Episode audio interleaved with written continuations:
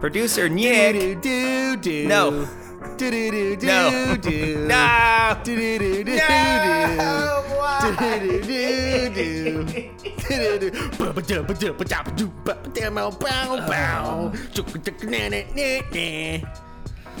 Hi, producer Nick.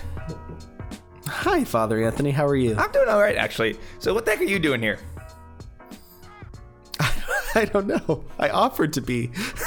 That's true. Father Harrison is busy at the moment being a pastor of 5,000 different things. And so now we have producer Nick on the show. I wonder how many people are disappointed. Um, uh, how many listeners do we have? About 10,000 a week. Yeah, so about uh, 10,000 people are disappointed. You've disappointed 10,000 people. There has to be someone who's like, oh, yeah, producer Nick episode. I mean- I'm sending this one to my mom. Um, I mean, you are. That's that's what you're gonna say.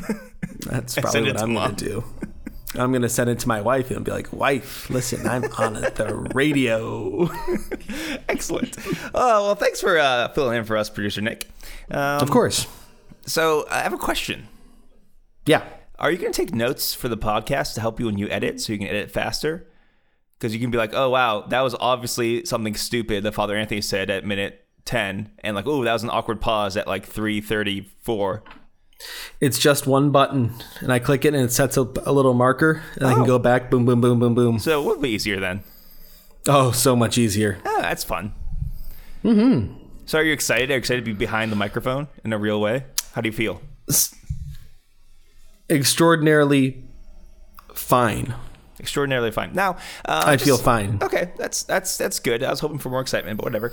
Uh, better than than producer Riley, who continues to refuse to be on the show. She snubs the show all the time, but really, uh, today she has a really good excuse. What what could possibly er- be her excuse? Well, um,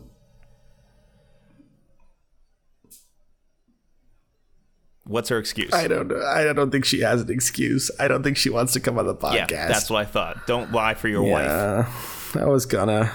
But uh, I've had a lot of fun today, producer Nick. Do you know why? Why is that? Because a lot of people think that the day that we're recording this, March seventeenth, is St. Patrick's Day. Yeah, because March. Yeah, that March seventeenth is St. Patrick's Day. False. Okay. Well, not exactly false, but uh, I was delighted. So I, I, love my pastor. He's a good and holy man, uh, very respectful, very much lets me and the parochial vicar. Uh, we work as a team. It's great. So a lot of respect for him, but uh, the respect I have for him increased greatly because today we celebrate day one of our Triduum of Masses to Saint Joseph. So once again, the Irish potato eaters have failed and the Italians reign supreme because everybody knows St. Joseph was Italian. You're not gonna find any backlash from me.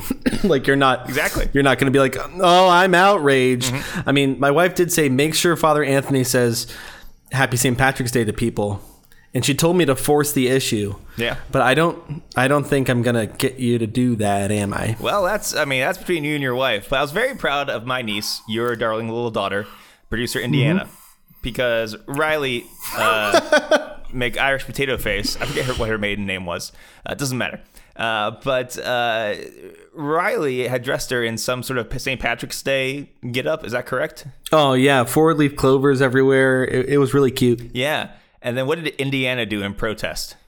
Oh, she took a massive dumpy straight through it. It was a complete blowout. Straight up the back. Straight up the back with poopy. If you don't know what a blowout is, you're a, you're a younger listener. I've learned what blowouts are. I- mean, they're, They're, basically what they sound like. I don't think it's that complicated. They're super gross, man. So- poop doesn't belong everywhere. I want to say a very happy St. Joseph Day Triduum to producer Indiana. And also, oh, welcome to Clerically Speaking. I'm Father Anthony. and I am producer Nick. Nick, what's going on? Yes. Well, I'm frustrated. Okay. What are you I'm frustrated frustrated. About? Nick? I I've been running into this situation since maybe high school where there's a huge misunderstanding that I would say the majority of the population does not understand and I I'm going to take this rare opportunity of being behind the mic to bring it to you. You're gonna speak truth to power. You're going to you're gonna prophesy. You're gonna stand up in your baptismal dignity and tell us a truth that people don't want to hear. I'm very excited for this. What do you call the chocolate and peanut butter snack Mm-hmm. that uh, comes in a, a cup? Mm-hmm. Two little cups. Unless you get the king size, you get four cups. What What do you call that snack? Uh, you you call it um, peanut butter cups. Whose peanut butter cups are they? Oh, they belong to uh, Monsignor uh, Reese. Is Reese's?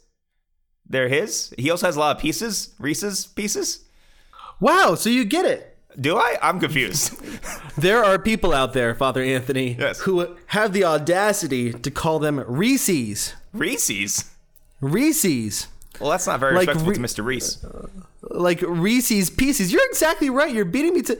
I, I was going to get mad at it. I thought we were going to argue, but like Mr. Harry Burnett Reese put an apostrophe S at the end of his name. Uh, And for some reason, people think that means that changes, that alters the first part of his name to be Reese. Reese. No, he was just Reese. Mm-hmm. Whose pieces of candy do those belong to? Mr. Reese's pieces of candy. Okay, they're Reese's Pieces. Reese's Pieces. What's a piece of candy? Oh, that's Sounds a great kind of gross. That sounds like a growth on you. I'm like, oh, I got this PC growing on me. I'm Glad you're on the podcast. We've talked about blownouts and weird growths on you. but this is important. This is important because Mr. Reese deserves the respect because uh, we, we, we really have no right to any of his candy. It literally belongs No. to him. And yet, and he's so generous So to generous. give it to all of us. yeah. Well, the reason why I bring it up is, is, is actually a spiritual thing. Okay. So whenever I do something bad, in my brain I think I need to be punished. I messed up. This I didn't get back to this person in an email. Or I'm too busy and I um I really messed up uh, and I didn't get back to my obligations or I didn't su- and I just feel like, like terrible. I start self-shaming. I've taken on this practice of rewarding myself in the midst of doing something bad to remind myself that I am not a piece of crap. I am a beloved son of God the Father, and therefore I should reward, reward myself not with a PC, a PC of candy, a piece of candy from Mr. Herb, no, uh, Harry Burnett Reese, Yeah. who gifted me that candy. Man, so that's kind of kind of uh, how the saints work too. You know, do you uh, mean? helping us understand God's mercy through that particular individual, kind of like the Mm-hmm. rays of the sun hit a stained glass window and help us to appreciate something that we cannot see directly. And uh, Mr. Reese does that for you. So who's the saint here? Is it me or Mr. Reese? Uh, it's Mr. Reese. Uh, I mean, who knows if he's actually a saint, but uh, that'd be a weird canonization to start. He's probably a Protestant, let's be honest. Speaking of weird canonization, why can't we canonize Martin Luther King? Right? Probably he's in not heaven. Catholic. Because part Yeah. okay, that's actually a good question. That's a good question. Like you know, so part of the reason why we canonize people is supposed to, we're supposed to emulate their life. And while Okay. Martin Luther King has a lot of like very good and Christian values, and he could not have done what he did without those Christian values, he was not Catholic. And so, on a very basic level, at a very core level, we cannot emulate his life as far as his faith. Um, so basically, the, the short answer is he didn't accept the whole truth of the gospel, which is not to say he's a bad dude. Don't get me wrong. That makes it sound like he's a bad dude, Anthony. yeah. Well, I mean, he is a Protestant, so I this mean, is like, not a good look for you. This this is Yeah, a bad yeah. look for yeah. you. Well, you, I mean, I'm okay with this. no. I'll be canceled by our ten thousand. But honestly, that's the reason because, like, at the you know the core of his faith was not Catholic. There's a lot of Catholic uh, fruits. I mean, Protestants uh, hold a lot of uh, truths that Catholics do as well. We acknowledge those as good and beautiful, and in many ways, I think he can be a hero for Catholics. But he cannot be emulated in the way that a saint can, because he did not accept the fullness of the gospel. That that's not saying he's a bad dude. It just that's the reason. Wow. Uh, So- I think he's cool. So if I wanted to, you know, write my local bishop advocating for the canonization and the saintly cause of Mr. Harry Burnett Reese and all the joy he's brought so many people, he would have to be Catholic.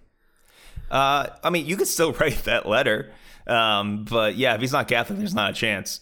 Also, I have no Hmm. idea if he was like a scumbag in real life or not. like, who knows? know. Maybe he like kicked people in the shin all the time. I don't know. I know nothing about him, other than he has bestowed upon us great peanut butter chocolate Are candy. you saying that if I kick people in the shin, the door to heaven is closed to me? I mean, if that's like a part of your personality, the door isn't as open as it normally would be. I think that's fair to say. I'm just I'm just looking at this. He died of a heart attack. I'm like, oh, was it because of all the sugar you ate, Mister Harry? Maybe you should have laid off the Reese's Pieces. Well, it was because every time he did something wrong Mm-hmm. and messed up and he felt very dejected, he rewarded himself with one of these delightful candies to make himself feel better. And that did have long term effects on his health. Oh no, um, Mm-hmm. that's terrible. If if I was in a situation like that, um, that that if I got a heart attack, it would be an emergency. But we don't deal with regular emergencies here on this show. No, we don't. Father Anthony, what kind of emergencies do we deal with on this show? Theological emergencies. Thank you for calling Clerically Speaking. If this is truly a theological emergency, please dial 1 at any time. Hi, I flushed my goldfish down the toilet, and I wanted to know is that a sin? Theological emergency.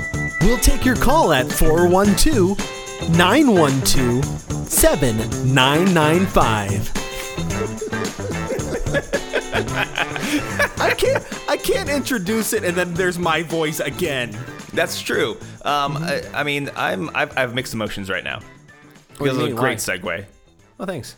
And Father Harrison and I are pretty famous for excellent segues. Yes. So the fact that you were able to Only the one up us is uh, a little troublesome. But um,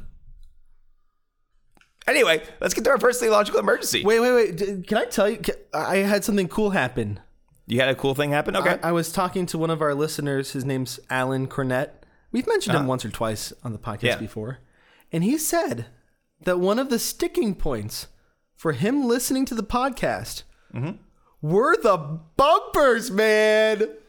Let's go helping wait, wait, people wait. to Catholicism. Wait, wait, wait, wait, wait, wait. We're gonna like Summa theologica. No, no, no, no, no, no. Settle down, settle down. Take a breath. Take a breath. Uh, st- when someone says a sticking point, that means it's some kind of obstacle. No, no, okay, all right. I, I, I said you meant a then. point that sticks him to the podcast, which is not yeah. how anyone uses that phrase. Okay. First theological emergency.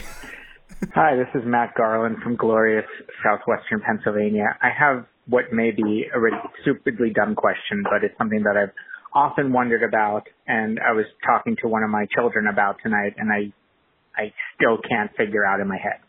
Um, Jesus died on Good Friday. He rose from the dead three days later. Sunday is not three days from Friday. So how's it all work? Thank you very much. Bye. Well, Matt Garland, if that is your real name, I also don't know the answer to this. Um, and I've never like, I- I'm like a catechist of children, and they've never asked me this. But if they did, I'd be like, I don't know, and maybe they would doubt their faith because that's pretty central, right? It's three days later, boom. Okay, well, for, before I give you the the clerical answer, let's let you um, waver and and flounder in your lay um, ignorance for a bit.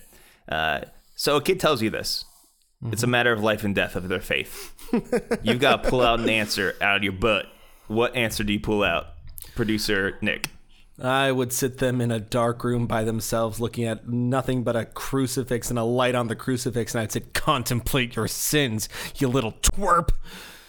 That's pretty good. Classic Yeah. misdirection. Make them feel bad for asking a very reasonable question. A little bit of uh, shame, a little bit of shame, name because calling. if you can't if you can't be attached to the church through love and faith, might as well just guilt them into it. Like make the church some sort of part of their like deep psychosis. So okay, that's an option. Um, the other option would be to give them an answer, uh, which this is my understanding of it. This is my understanding of it, producer Nick. Um, it's a good thing you have a producer gig because oh my goodness. Uh, no, I'm kidding. Uh, so producer gig. Um, So it's not he will rise in three days, is he will rise on the third day. Now on the third day he will rise, is my understanding. Friday's day one, Saturday's day two, Sunday's day three. Because if he's going to rise three days from Friday, he's going to rise like four days, and that doesn't make any sense. So, it's that simple. So it's just like an, an English problem. I believe so. I believe that's my understanding of that. Um, sadly, we don't have our the- resident theologian in the house, but I believe he will rise on the third day. Friday's day one, because Friday ends uh, in the evening, and then there's so it's Friday, and then Saturday, and then Sunday he rises. You know Father Harrison always says, "Oh, there's probably like hundreds of people screaming at their cars right now." I'm like, "There's probably one Canadian screaming at his car right now."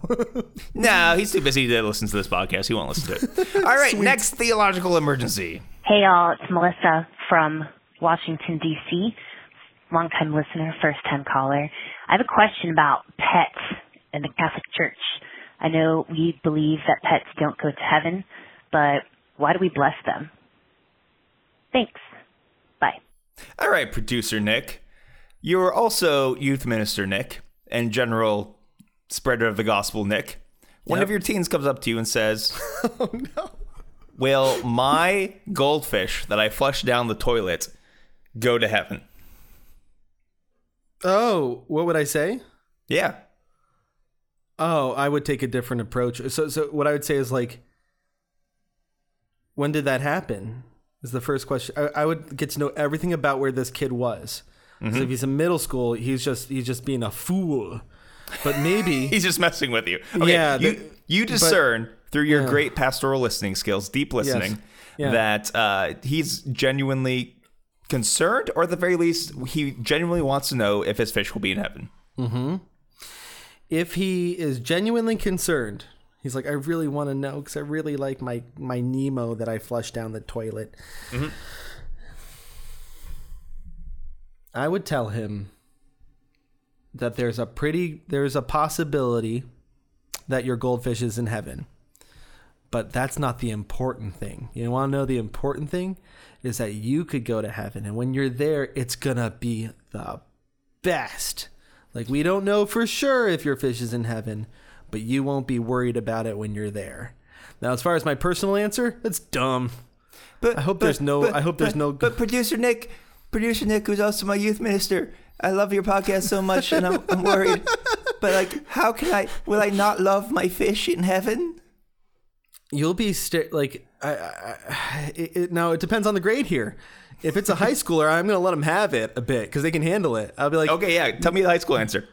I'd be like, so imagine this: you're standing face to face with God, the guy who created you, a, a God who is so intense that if He showed your face to you here on Earth, you would just sizzle up into nothing. You couldn't handle His goodness.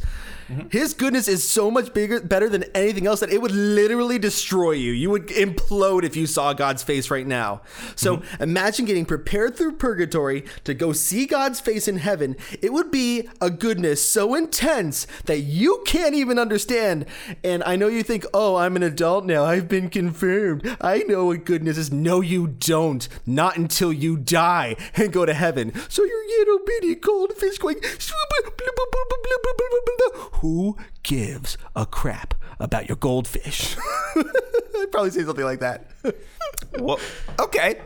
Um, I would take a different tact. I would say, while you were flushing him down the toilet, did you say, "I baptize you in the name of the Father and of the Son and of the Holy Spirit"? No. because if you didn't, it's your fault. Your pagan fish went straight to hell because you didn't baptize him.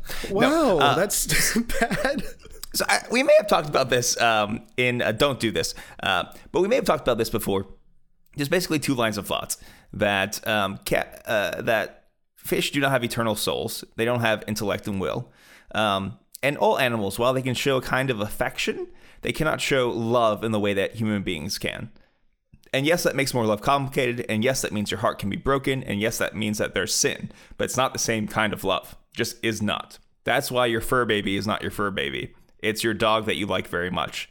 And there is nothing wrong with having affection for your dog. But you cannot love your dog, and your dog cannot love you the way two human beings can. And certainly, your dog cannot love you the way God can. Okay, so that's just that baseline.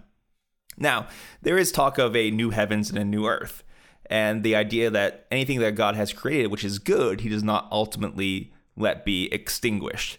So, is there going to be something like your fish in heaven? Possibly. Okay. So, that's one answer, one way going about it. Um, and the other way is kind of where you were going. Um, the love of God is so good that this will not be an issue for you.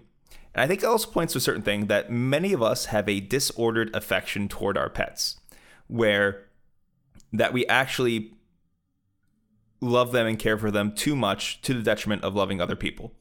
Um, and that's bad. And that's something that may have to be purified in purgatory. But Father overall- Anthony, Yeah. but if if I'm mean to a dog, the dog will still like me. Like dogs are so much less complicated. In fact, they're very easy to love. So why why why love and mm. care for people? People are mean and bad and sinful, but my dog, I just give him some food and some belly rubs and my dog loves me. Yeah, and therein lies the problem. So one of the great things is about Jesus Christ, who is love incarnate, was that while we were while we were still sinners, Christ died for us, and that's the love is supposed to emulate. And there can't be that same thing with animals. Now, I don't want you know. Sometimes people go overboard with this.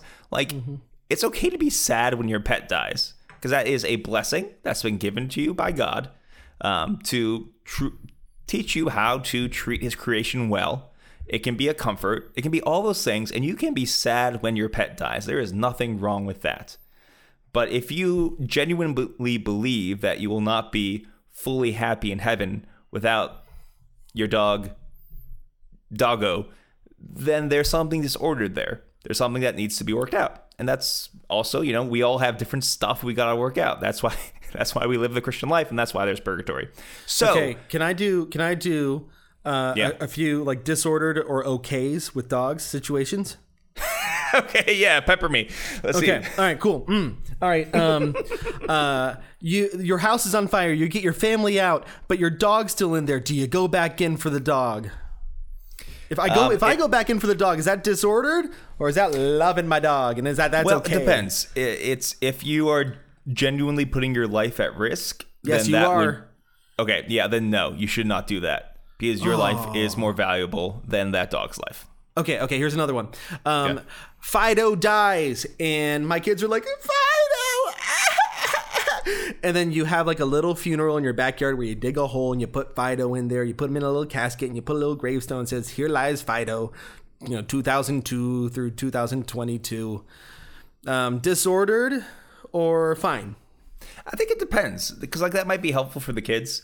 If you frame it in a way that like we are thanking God for this gift that we have been given, and now we realize that that, that gift uh, in some sort of way returns to Him via nature, you know, and it helps your kids deal with it. Uh, I I think you can do that in a way that's fine.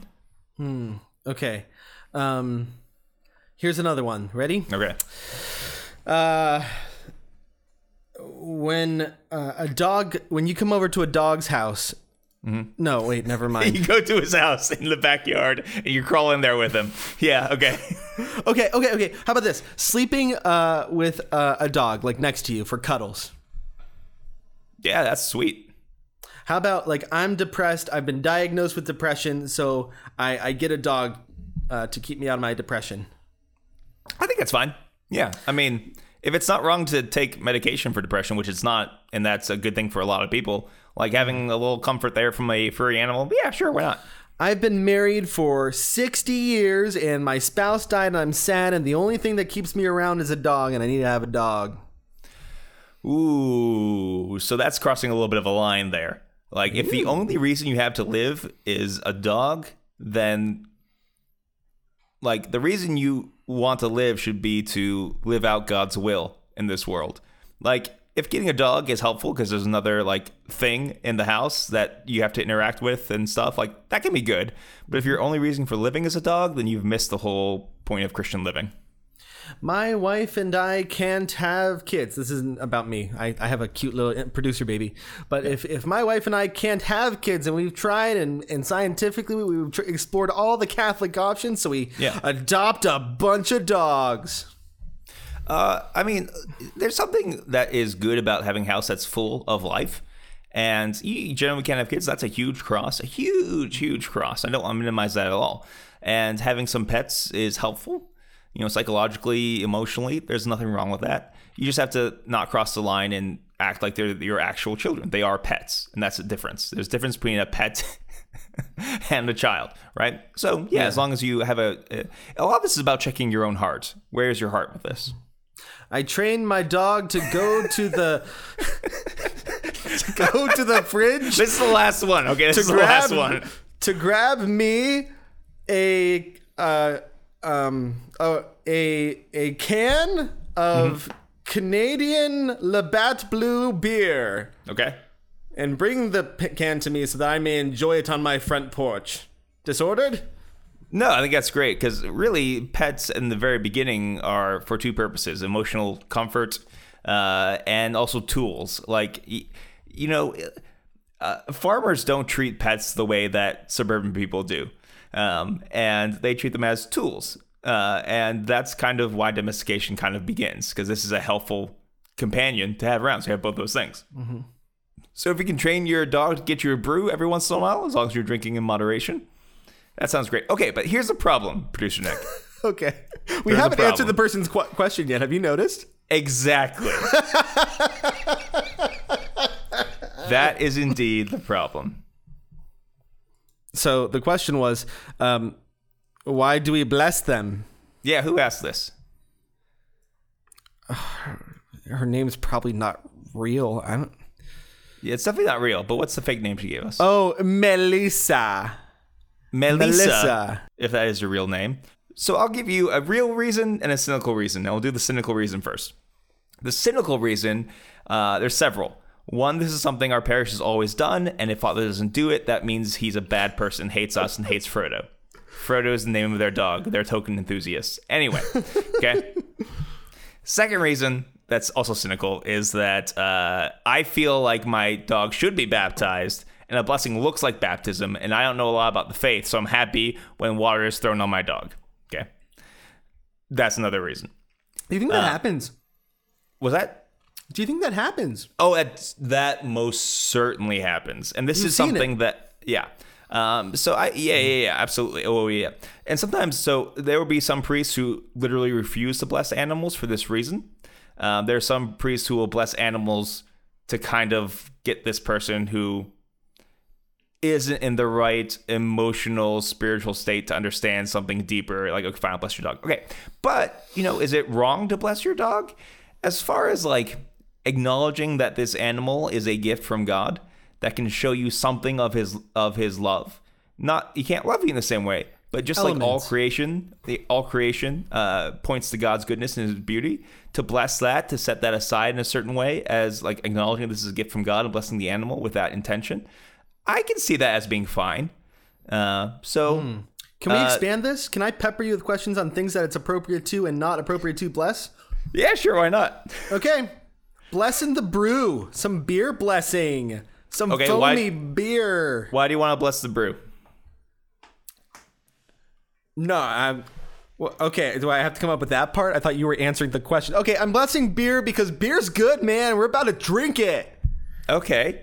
Um, if you want to bless the brew, uh, acknowledging that it is a once again a gift from God, uh, using our intellect and God's uh, creation to make this delightful substance. God is obviously a fan of alcohol in a certain sense. That's what he used to uh, make into his own blood, uh, body, blood, soul, and divinity. This is a good thing. And we know that we want to drink in moderation and appreciate this. Let's bless this. Totally cool. Okay. Um, blessing drinking water. Like I want to drink this water. You want to drink the water. You want to bless. Like a Water. ice cold water on a 95 degree day when the humidity's at least at 96% and you're mowing the lawn and you just don't you don't want regular water.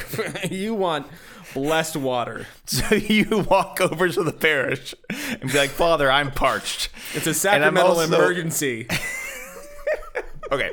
So there, I mean, I've met some people that think blessing or drinking holy water is a good thing. I, I don't know about that. I, I kind of hesitate. I don't think it'll hurt you, but um, in general, don't drink your parish's blessed holy water because it's probably been in a metal tub there for a while. And while it is holy, it's probably not sanitary. Probably fine to like you know sprinkle on yourself. You're not going to die or anything. But drinking it, I wouldn't do that.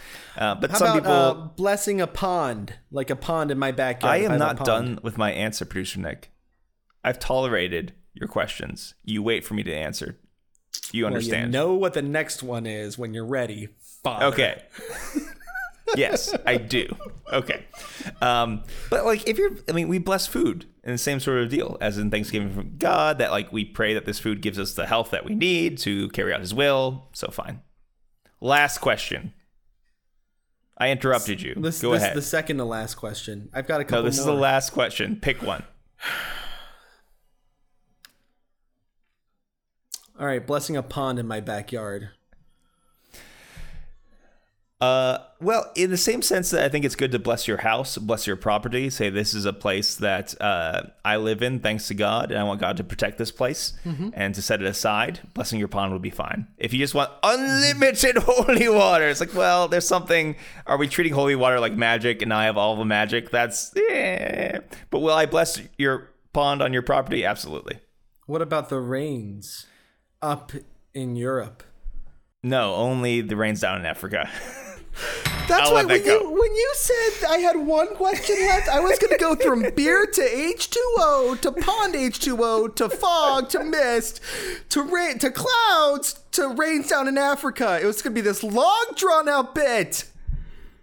I think we still accomplished a bit. Yeah, I think it was okay. It was okay. All right, let's do some pastoral counsel.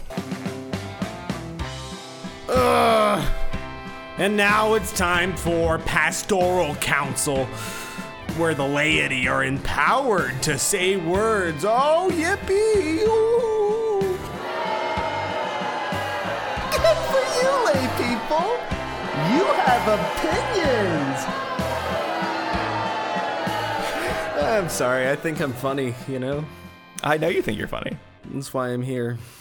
I mean, I think you're at very least entertaining. You know what gets me fired up What gets you fired up, producer Nick? I want to I want to tell you what gets me fired up, and, and I'll just tell you in, in producer Nick terms, and then you, can you just like expound upon it? I'll give it a shot. Let's see Like how it goes. Like like like I'll be the golden retriever who's like, what about this? And you can be like, well, I'll feed you. I'm your master. like that style of podcast, you know. Okay. You catch what I'm saying? You smelling what I'm stepping in? yeah, yeah, yeah. I'm Yeah. upset that Picking- in this weird, drawn out metaphor, you're not going to go to heaven. But okay, let's go. oh, that's pretty sad.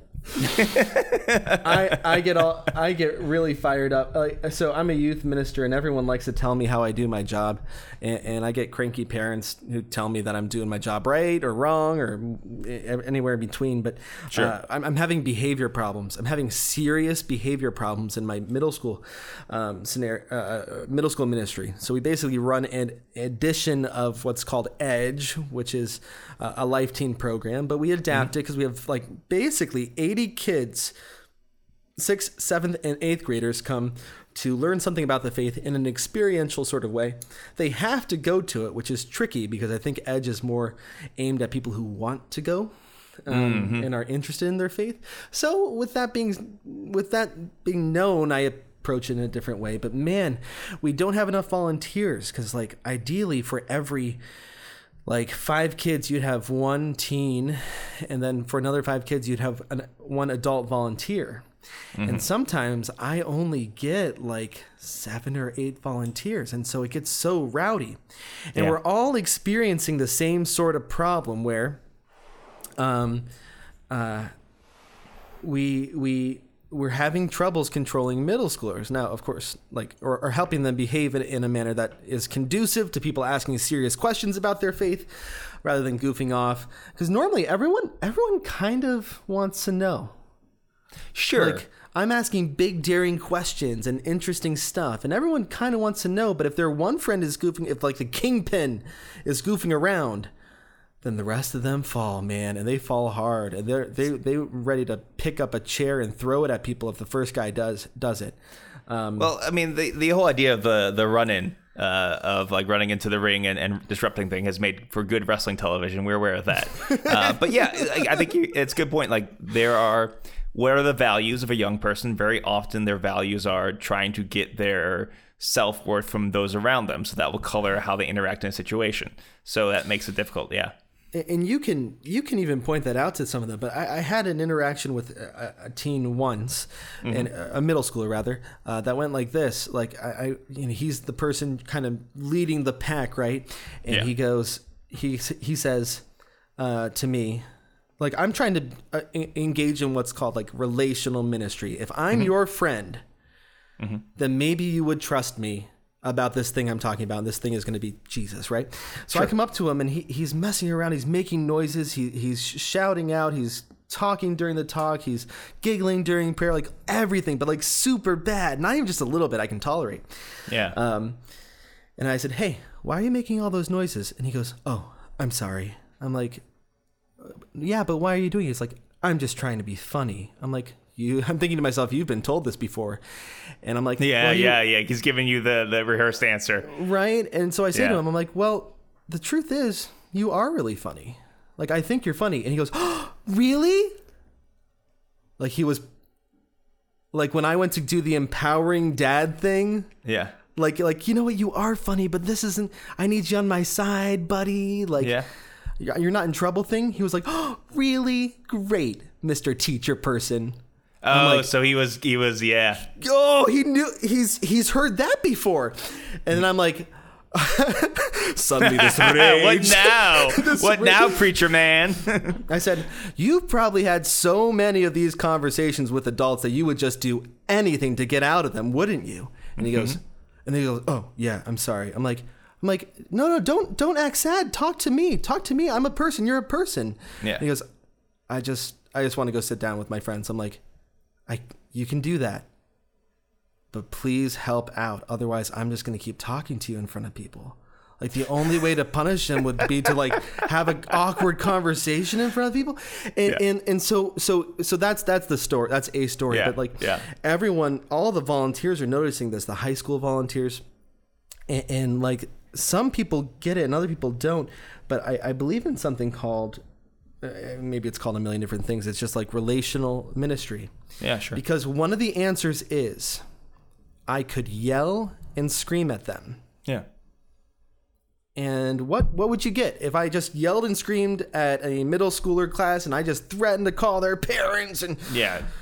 what would happen? Nothing's going to sink in. But what what what would the immediate result be? I mean, you might get some order, Yeah. and that would cause you less stress. Is order accomplishing our goal though? I think there's actually a deeper question here. Oh, oh, okay. But so follow it out. All right, let me follow it out real quick. Yeah. Um, I don't think that getting order by yelling at someone would accomplish the goal. They would just be sitting there like thinking about something else. be like, fine, I'll listen, whatever. Yeah, exactly. And the Okay. point is trying to make disciples of Jesus Christ, and that's not an effective way of doing it. Okay. Right. Uh, but I think there's a deeper question uh, that plagues a lot of youth ministers and people in ministry and priests and myself as well. Um, and you know, because we've got like, yeah, yeah, absolutely. What you're saying about relational ministry and how you handle that situation was the absolute best that you could have. I mean, I can't imagine handling it better way. You know, do. right, right. So why are we so? Why do we think that ministry has to end in success? Well, that Because makes me mad. Yeah, because it doesn't.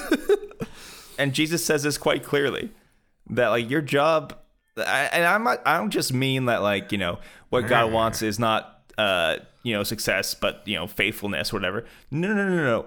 You're mostly going to fail. Like Jesus mostly failed while he was on earth. Big time, yeah. Who did he have next to him on the cross? Bunch of sinners. Yeah. Well, he had Mary there, so she doesn't count. Oh, uh, some, you know, some, she had some criminals. yeah, and one of them, one of them was good, cool. He's got the beloved disciple John, and you know a few other women, and okay. I mean, what were the kind of crowds he was getting at his life nights? he was getting huge crowds at one point. yeah, if you had five thousand kids in your youth ministry program. You could sell like- all the books.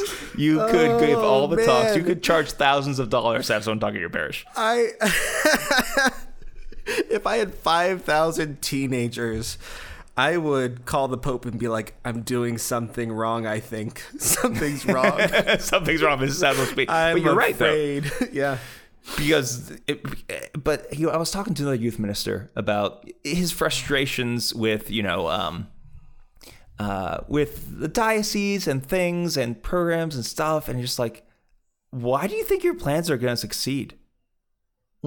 Like most of your job is to fail.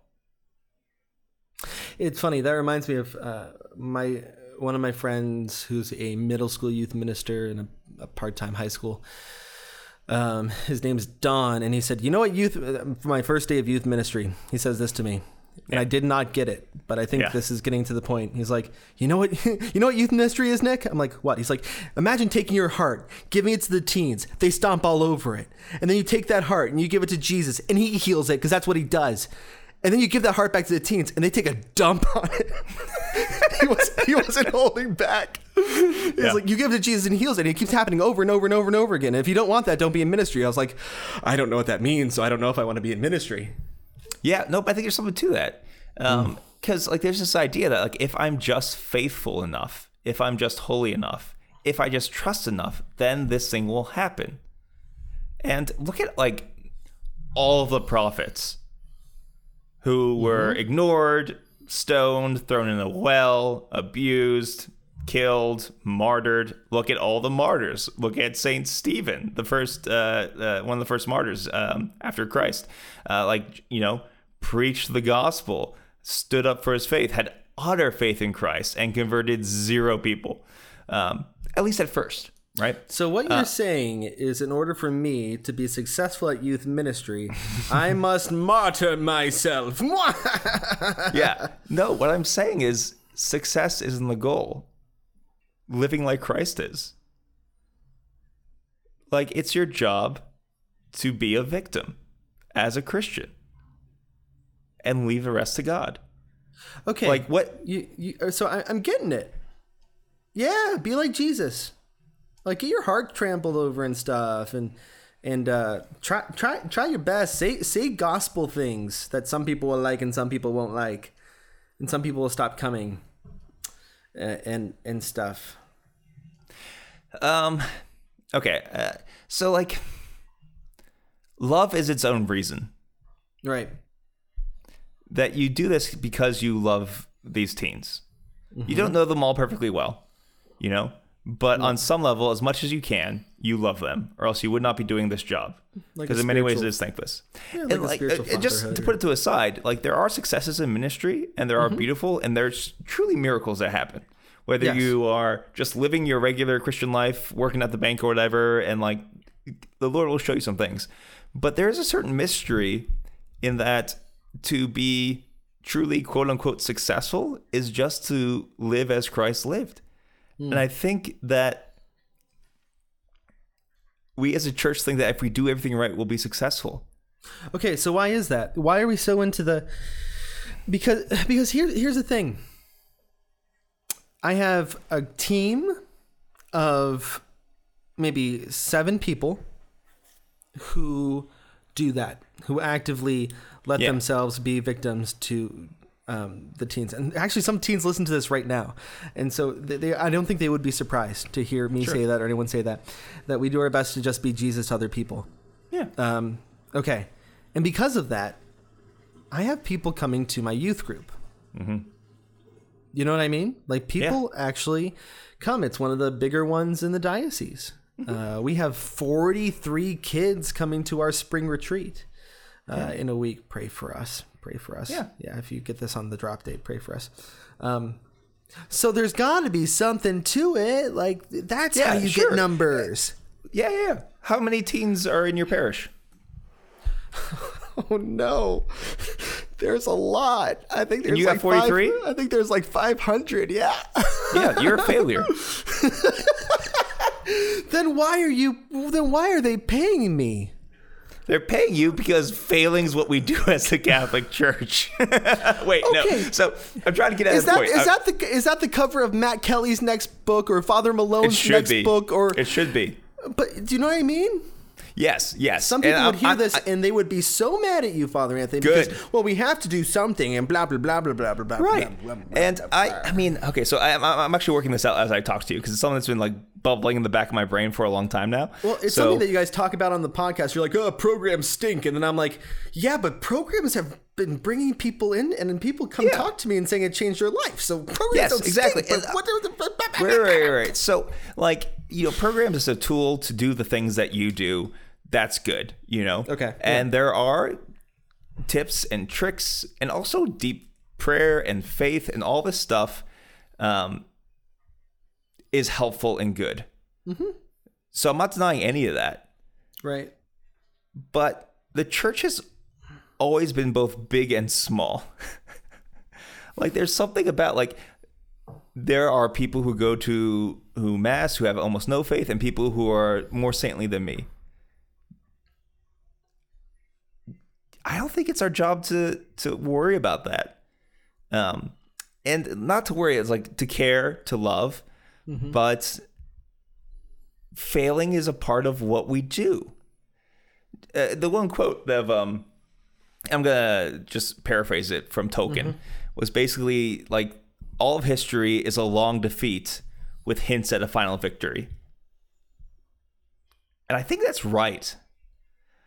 Like yeah i think it's good to have your your meetings see what programs work do all that stuff to and, I, but i think that's important because you are using all the gifts god has given you. And ultimately and this is important sometimes we, we, we oftentimes miss this part trusting in god's providence. And there's going to be failure in that. And that's Okay. a part of what we are as christians. Like everyone has experienced this. Like you know when you are you're a faithful person you're studying up really well you you think you're you're and then someone asks you a question and you thought that you had a chance at converting them and you just don't know the answer and you look at god and be like why? Like i've been faithful i've been good. It's like well failure is a part of this. And failure doesn't mean that you've done something wrong. I think that's a big oh, thing. Oh, Okay, I think so failure it- mean like failure doesn't mean you've done something wrong, which is why I'm able to say this in a halfway cheery voice. Um, Mm-hmm. It's not a moral failure. It's just the fact that there is sin in the world, there is free will, there is God's timing, which is not ours, and like a lot of the saints we canonize, their lives were miserable failures. Hmm. Like St. Paul, in a certain sense, was a miserable failure. We think he's the greatest evangelist ever. How many of his churches still exist and are in union with Rome today? none. I, I, there might be some. I'm not gonna, you know. But the point is, and also like those letters he was writing, he was writing to at most hundreds of people, at most, you know, like on a, like a big place like Corinth, maybe a hundred people or whatever, you know. And, and biblical scholars can get more precise about this, um, and and and it's just because at the end of the day, I think God allows this because what saves is the cross. So when you mart- what you're describing in um, silly but serious terms about getting your heart pooped on, uh, this this is living the cross. Okay. You are living the cross of Jesus Christ, and ultimately that's what's going to matter. And I can't tell you exactly how that's going to work mechanically, and who knows. But I think, like for example, that interaction, you did everything right and you failed. All right, it, so I, hearing you talk about uh, being a, a failure, it, that's just kind of a, a thing that we, we do as Catholics and stuff. And I'm applying it to youth ministry. I'm like, yeah, yeah, you know what I do? I see that a lot because like someone leaves. Um, someone leaves youth ministry and they were following the youth ministry Instagram account and you were following them and then you just see how their lives pan out on social media and you're like oh you don't believe in much do you other than yourself and feeling good and Yeah. appearing good and all the things that you talked about in identity and you just you feel like you you you, you, you know other people become youth ministers like I, i'm the product of a youth minister um, and, and plenty of other wonderful Mm-hmm. And that's the true sign of salvation is if you become a youth minister. Indubitably. but, uh, but okay, so my mind stepped away from ministry and it thought about parents because I'm one of those. Oh yeah. Because I'm going to try to do the same darn thing to my kids. Mm-hmm. I'm going to try to raise them in the faith. Yeah. And there are parents listening to this podcast who have kids and they try to raise them in the faith, and they are they absolutely because I, I talk to them, they absolutely point to things that they should have done, mm-hmm. and that they could have done, mm-hmm. but that they feel like they're a total failure in bringing their children, the people they brought into this world, the pre- people they have the most responsibility for, are falling away from the faith. That's like the most common frantic thing out there. Is, Yeah, know, yeah. millennials leaving the Gen Z, Gen Gen whatever was the newest one. I I, know them, but Yeah. I'm like, if you're a parent, that's even a harder pill to swallow. Does it apply? Does the same thing of you're nodding your head yes? Yeah, sorry, I was I was letting you keep keep going. Yeah, um, so I think here's another thing we have to come to grips with, and like I I have to come to grips with it as a priest that I am going to be some people's in a certain way greatest blessing and greatest cross, and parents are going to be that too. What do you Like- mean? What does that mean? Like, um, you can do even the best parent is going to fail. Like, you can do things. I was talking to my buddy Carl the other day, and I see that him and his wife Erin are great parents. And his immediate thought is all things he does wrong. I'm like, yeah, you do do those things wrong. Like, he told me an example of a thing that he did wrong. Like, yeah, that was wrong. You're still an excellent parent, and that's hard for you to see. But me, who deals with a lot of people, I have my own life experience, all this stuff. It's both of those things. Um, and it it comes down to like eh, eh, because we were talking about you know you know his parents and the parents as well like and he has a lot of critiques about the way he was raised and it's very difficult in many ways. Um, mm-hmm. but one of the things he deeply remembers is that he was never afraid to talk to his mom. Hmm. Now at the end of the day what really matters? Like it matters how you loved your kids. And yes you're a, a, a fallen sinful human being. Mm-hmm. And and all that and a lot of times we have mixed motivations you are going to fail sometimes so the question we have to ask ourselves is do we really trust in god and do we realize that even our own children don't belong to us Oh, that sucks.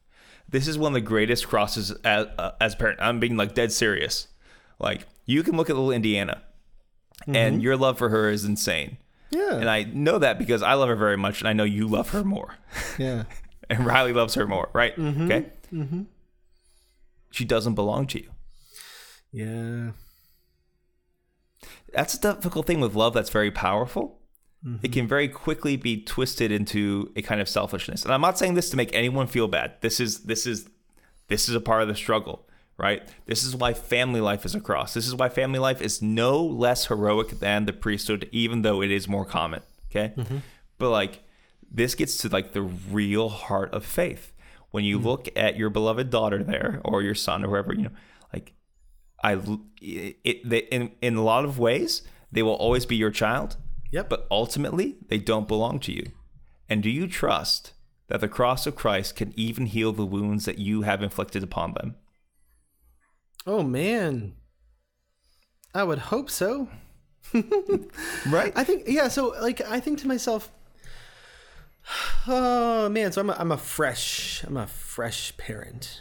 yes. I'm like a 5 month parent. yeah. And um gosh, like to consistently give my daughter over to the Lord would be a heart is is a thing that I know that I, I should do, am doing, that sort of thing. Man, because I know uh, uh, that's just such a foreign concept. That's such a heavy concept to say to say I have to give my God. You know what it is? It's a wake up call because if if I can't give my that, that's exactly what it is. That's I think that's why it, it would be the toughest pill in the world to swallow. Is I haven't given myself to the Lord, and you're expecting me to give my kid. Mm, yeah. Now we're getting at it.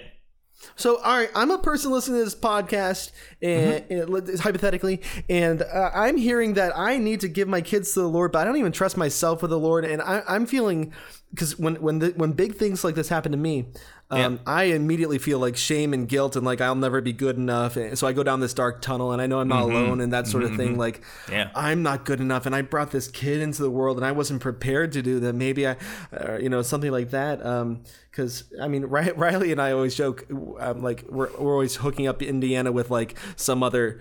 You know, some other kid. I'm like, hey, Some other baby, like, yeah, you can marry all- my daughter. We're all about arranged marriages. And Riley goes, Riley's the first to say it. And, and she means it down to her core because she's like a missionary type of person. She's like, unless she wants to marry the Lord, Nicholas. I'm like, yeah, and become a religious sister. I'm like, oh, we're going to promote that in the family. I thought to myself, huh, that's going to be, that's going to be a hard thing to do to let her go. Yeah. But I would have to encourage that mm-hmm. and and, and die die to myself because there it's it's not like selfish that I want to hang out with and, and be with my kids for forever and ever. But it could be. Yeah. Ooh. Yeah. And what you say about a, a wake up call, it's it's not a thing that you have to choose to do as much as a thing you have to choose to acknowledge.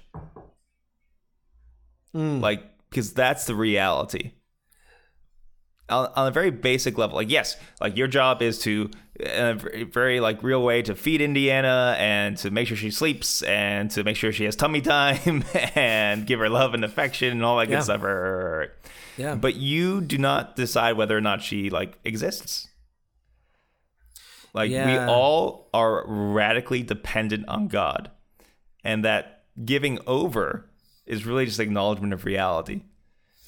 Yeah, but that, that's like a, a reality that is incredibly easy to ignore when you have all this fleshy, worldly, mattery stuff in front of you. Yeah. That means that the prayer part of you, that's kind of a hobby, and it is for me sometimes. Sometimes it's a nice Sure, thing yeah, to same. read about, a nice thing to pray, and I'm like, oh, Jesus told me he loved me today, and that makes me feel really happy. It has like really big and heavy radical implications to my normal suburban life. Right? That means that you have to radically rely on the Lord. And that is the only sane way of living. And yet you and it sounds me, insane, though. But it sounds but- insane. but once you acknowledge reality, it is the only choice that makes any sense. So if Mr. Harold Harry Burnett Reese yeah. Gave his whole life in his normal daily activities. He he gave his whole company to the Lord of Yep. Reese's Pieces and his children, if he had them. I don't know. And uh, His little pieces. all, all of Harry's little pieces. Um, that that he would he would be a saint today in a, in the same kind of radical way, and I mean it as the ones who did these big stories. Yeah. because that's just And- as radical. and Yes. he would have still failed a lot. Oh no, he wouldn't. Have you tried that peanut butter and chocolate? No, you know what? The dark chocolate ones. Yeah, he failed. He failed. When, Exactly, when, okay. when, when he introduced dark chocolate uh, and peanut butter together, it just wasn't as good as the classics. Oh, realizing in your heart that you are not ready to do this thing, and you you're saying how like that makes me like like am I even faithful at all? You go into a spiral of self-loathing. Um, that doesn't come from God.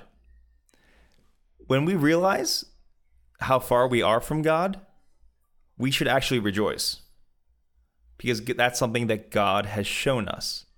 And why does God show us this? Why does He show us our sin? Why does He show us our mm-hmm. failure? because he means to heal it. He means to fix it. He means to bring us to himself. It's it's kind of cliche, but the first step is admitting you have a problem. like It's like, because God Lord- isn't doing this to rub it in. Like Satan does that. Satan accuses us. Like so he sa- he sees your sins and says you're a horrible person. God sees your sins and says I want to heal that. And so Lord, so why wouldn't you use taking me to Disney World as your means of drawing me closer to you? Hmm. You choose my failures. You choose my sin. You choose the things I'd rather not do. Um, not to say that means I get to sin a whole bunch so I can be closer Yeah, to yeah, God. yeah, yeah. yay, yay, But because even the thing you fear the most or the thing you hate the most about yourself does not stop God from loving you. And if your entire spiritual life was going to Disneyland, you would have a deeper and more painful and existential doubt does God really love me, or is it just convenient for Him? Man, if your love for things of this earth were was the was received only as a person receiving licks from a golden retriever on the face after a long day of work, it's not as good. It's true. Like, that's why the- we sound. Oh, that's why it's not harsh to say. Mm-hmm. That's why it's not harsh to say that your dog doesn't love you. Because Jesus, because if you hit your dog, your dog will run away. Yeah. But you, you kind of hit Jesus, you nail him to the cross with every one of your sins. And he, he literally doesn't run away. He actually gets Oh closer my to you. Goodness, what a full circle episode. Or do you, Mm-hmm. Yeah, you have but let's finish it up though? because yeah, yeah, yeah. Let's get back to youth ministers, and this is actually a good segue into it. yeah, Um, so you're a youth minister, you work at a church, or you're and this applies to we talked about I'm glad we talked about parents and stuff, or you're just a single person. And like Sure.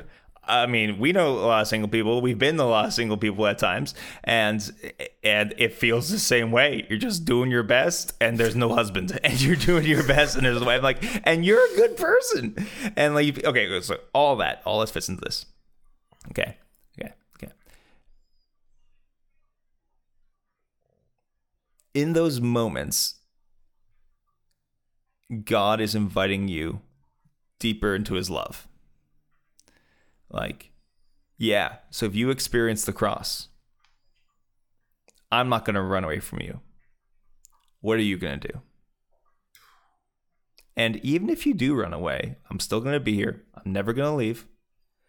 But now that you've experienced this this crushing of your own heart, I know and you have to be radically with me because I'm the only one who can help.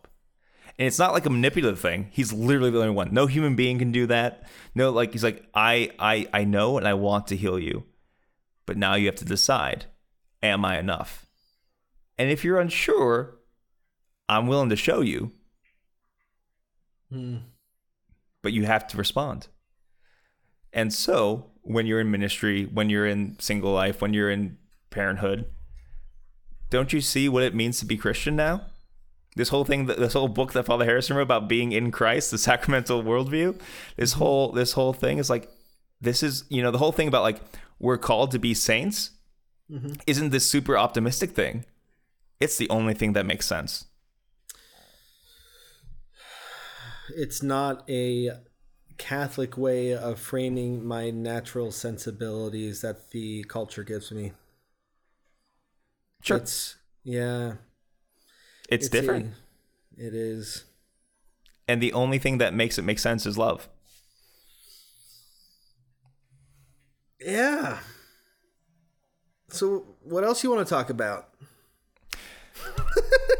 I want to say thank you for listening.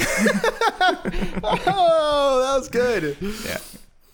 Uh, don't say it's good because it's you're you're on the podcast. That sounds you know very private. No. One second. No, Let me I'm- pull up the uh the script.